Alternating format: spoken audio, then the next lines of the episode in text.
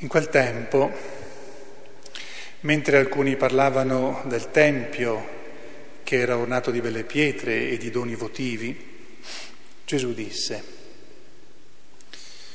verranno giorni nei quali di quello che vedete non sarà lasciata pietra su pietra che non sarà distrutta. Gli domandarono, Maestro, quando dunque accadranno queste cose?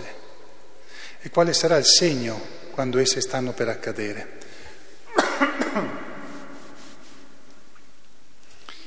Rispose, badate di non lasciarvi ingannare. Molti infatti verranno nel mio nome dicendo sono io e il tempo è vicino, non andate dietro a loro. Quando sentirete di guerre e di rivoluzioni, non vi terrorizzate perché prima devono avvenire queste cose, ma non è subito la fine. Poi, diceva loro, si solleverà nazione contro nazione e regno contro regno e vi saranno in diversi luoghi terremoti carestie e pestilenze. Vi saranno anche fatti terrificanti e segni grandiosi nel cielo. Ma prima di tutto questo metteranno le mani su di voi, vi perseguiteranno, consegnandovi alle sinagoghe alle prigioni, trascinandovi davanti a re e governatori a causa del mio nome. Avrete allora occasione di, di, di dare testimonianza. Mettetevi dunque in mente di non preparare prima la vostra difesa. Io vi darò parola e sapienza, così che tutti i vostri avversari non potranno resistere né controbattere. Sarete traditi perfino dai genitori, dai fratelli dai parenti e dagli amici e uccideranno alcuni di voi. Sarete odiati da tutti a causa del mio nome, ma nemmeno un cappello del vostro capo andrà perduto. Con la vostra perseveranza salverete la vostra vita. Parola del Signore. Alleluia.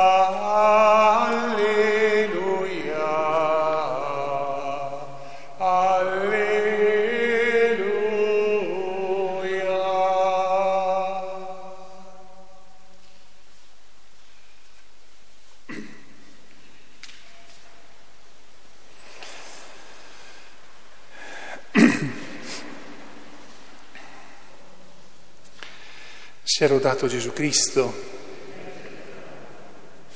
Ogni tanto vi ricordate che faccio riferimento al libro delle omelie e in questo caso a quello che ancora vedete in fondo chiesa, all'inizio della Chiesa.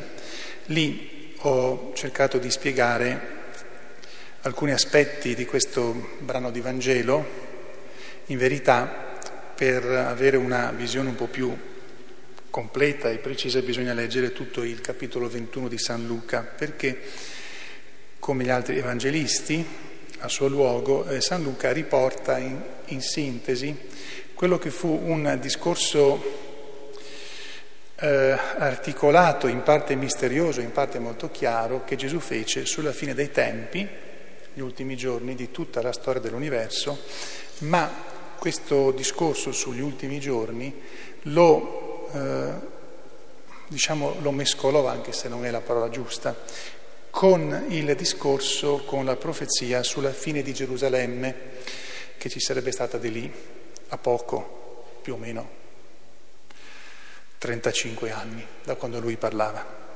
E prende a esempio quello che accadrà con la distruzione di Gerusalemme per prenderlo come esempio per quello che accadrà alla fine dei tempi.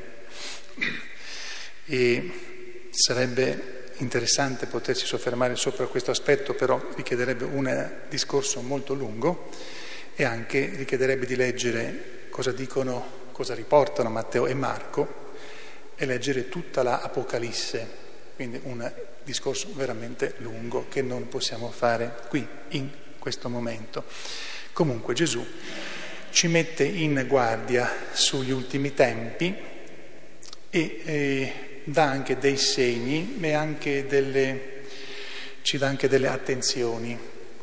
Io vorrei soffermarmi sul fatto che, oltre a quello che accadrà negli ultimi tempi, e che alcune delle cose che sono scritte qui riguardano quelle persone che saranno là in quel tempo, noi possiamo raccogliere qualche insegnamento per noi oggi, che non siamo negli ultimi tempi, anche se a volte alcuni segni che vediamo ci preoccupano molto. L'uomo più che mai oggi è capace di autodistruzione. Ma l'autodistruzione dell'uomo ancora non è la fine di tutto l'uomo può distruggere se stesso, ma qui si tratta, quando Gesù parla, della fine proprio degli ultimi tempi, della trasformazione di tutto e poi quindi anche del giudizio finale in cui verranno condannati coloro che sono stati operatori di iniquità e glorificati coloro che hanno cercato di vivere con decoro, decenza e bontà la loro vita. Però ogni nostra giornata potrebbe avere una caratteristica di ultimo tempo, nel senso che ogni nostra giornata termina con un andare a dormire presto o tardi, quando ormai noi non possiamo fare più nulla finché non siamo di nuovo svegli. E ben svegli perché non si può fare qualcosa quando si è ancora mezzi addormentati. Quindi ogni nostra giornata può essere considerata un po' come qualcosa che ci fa assomigliare agli ultimi tempi. E quello su cui vorrei soffermarmi è, in questa circostanza oggi è, è questo, due aspetti. Gesù non ha parole che ci entusiasmano tanto in questo suo discorso. Sarete traditi perfino dai genitori, dai fratelli, dai parenti, dagli amici.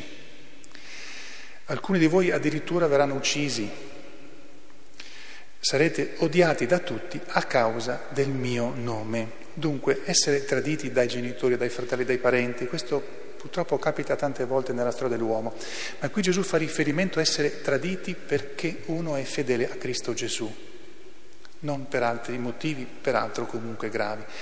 Eh, Gesù purtroppo fa, mh, mm, senza volerlo, non si diverte Gesù nella divisione e nell'odio, assolutamente no, però purtroppo chi vuole seguire Gesù veramente fino in fondo si trova prima o poi a dover affrontare delle sorte di persecuzioni, o in piccolo o in grande. E quando uno vuole essere veramente di Cristo, prima o poi subisce qualche tradimento dalle persone, tra l'altro, dalle quali penserebbe di non, di non dover essere tradito, di non, di non, poter essere tradito, eppure questo capita. Quindi è un tradimento che fa molto male, perché? Perché rimaniamo fedeli a quello che Gesù ci ha chiesto. Questo può capitare nella nostra vita e i tradimenti, in questo senso, gli abbandoni, le contestazioni possono esserci, possono venirci da chi ci è molto vicino e questo fa, fa molto male. Poi c'è l'altra frase, con la vostra perseveranza salverete la vostra vita. E questa perseveranza nonostante il tradimento, nonostante il tradimento che fa molto male, questa perseveranza. Il Signore ci invita dunque, al di là che queste parole sono riferite agli ultimi tempi, agli ultimi giorni di tutta la storia dell'universo, il Signore ci invita a essere perseveranti nonostante i tradimenti, nonostante essere perseveranti nella vita cristiana vera, seria, non un pochettino sì, un pochettino no, oppure prendendo solo quello che in qualche modo ci piace. E questa perseveranza nonostante le difficoltà. E qui vedete che la difficoltà non, non mette la sofferenza come difficoltà, eh, la malattia. La malattia e eh, la sofferenza sono cose difficili, e a volte possono toglierci la perseveranza. Ma qui eh, Gesù parla di una perseveranza in mezzo a quelle che sono le contraddizioni, le contestazioni, gli abbandoni, i tradimenti da parte di chi ci è più vicino perché vogliamo essere cristiani fino in fondo. Dunque, quando ci accade nella nostra vita di avere questo tipo di tradimento perché siamo coerenti con la nostra vita, allora il Signore ci dice di essere perseveranti perché la, eh, la vita, la vita che viene salvata, è la vita eterna, la vita eterna che già abbiamo di qui, anche se non la vediamo, se non ce ne rendiamo, eh, non ce ne rendiamo conto, ma questa vita eterna ce la stiamo giocando o nel bene o nel, o nel male. Se perseveriamo, salveremo questa nostra vita, nel senso che poi dopo, quando il Signore ci incontrerà, ci donerà quella che è la pienezza della felicità. Perché? Perché siamo stati perseveranti. Chi è l'esempio della perseveranza? Gesù, come uomo, è stato perseverante. Avrebbe potuto eh, lasciar perdere il suo lavoro, il suo, il suo impegno per noi, avrebbe potuto abbandonarci, non ha fatto, è rimasto perseverante come uomo. L'altra persona perseverante fino in fondo, nonostante tutto e contro tutto, Maria Santissima, è stata perseverante, non si è mai lasciata prendere dallo sgomento, dalla tristezza o dal senso di abbandonare tutto, la perseveranza. E una perseveranza non soltanto nella malattia, nella sofferenza, ma lì proprio dove veniamo chiamati a dover testimoniare con fedeltà tutto Gesù Cristo. Lì allora sì, quando diamo fastidio perché siamo testimoni coerenti, ci si chiede di essere testimoni.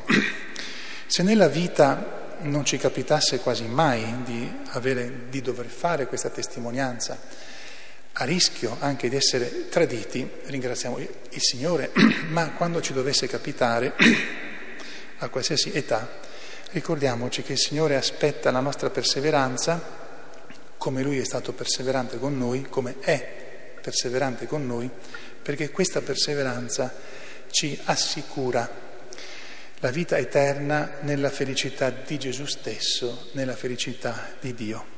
Ci affidiamo a Maria Santissima perché ci faccia sentire l'urgenza della fedeltà, della coerenza e della perseveranza. Sia lodato Gesù Cristo.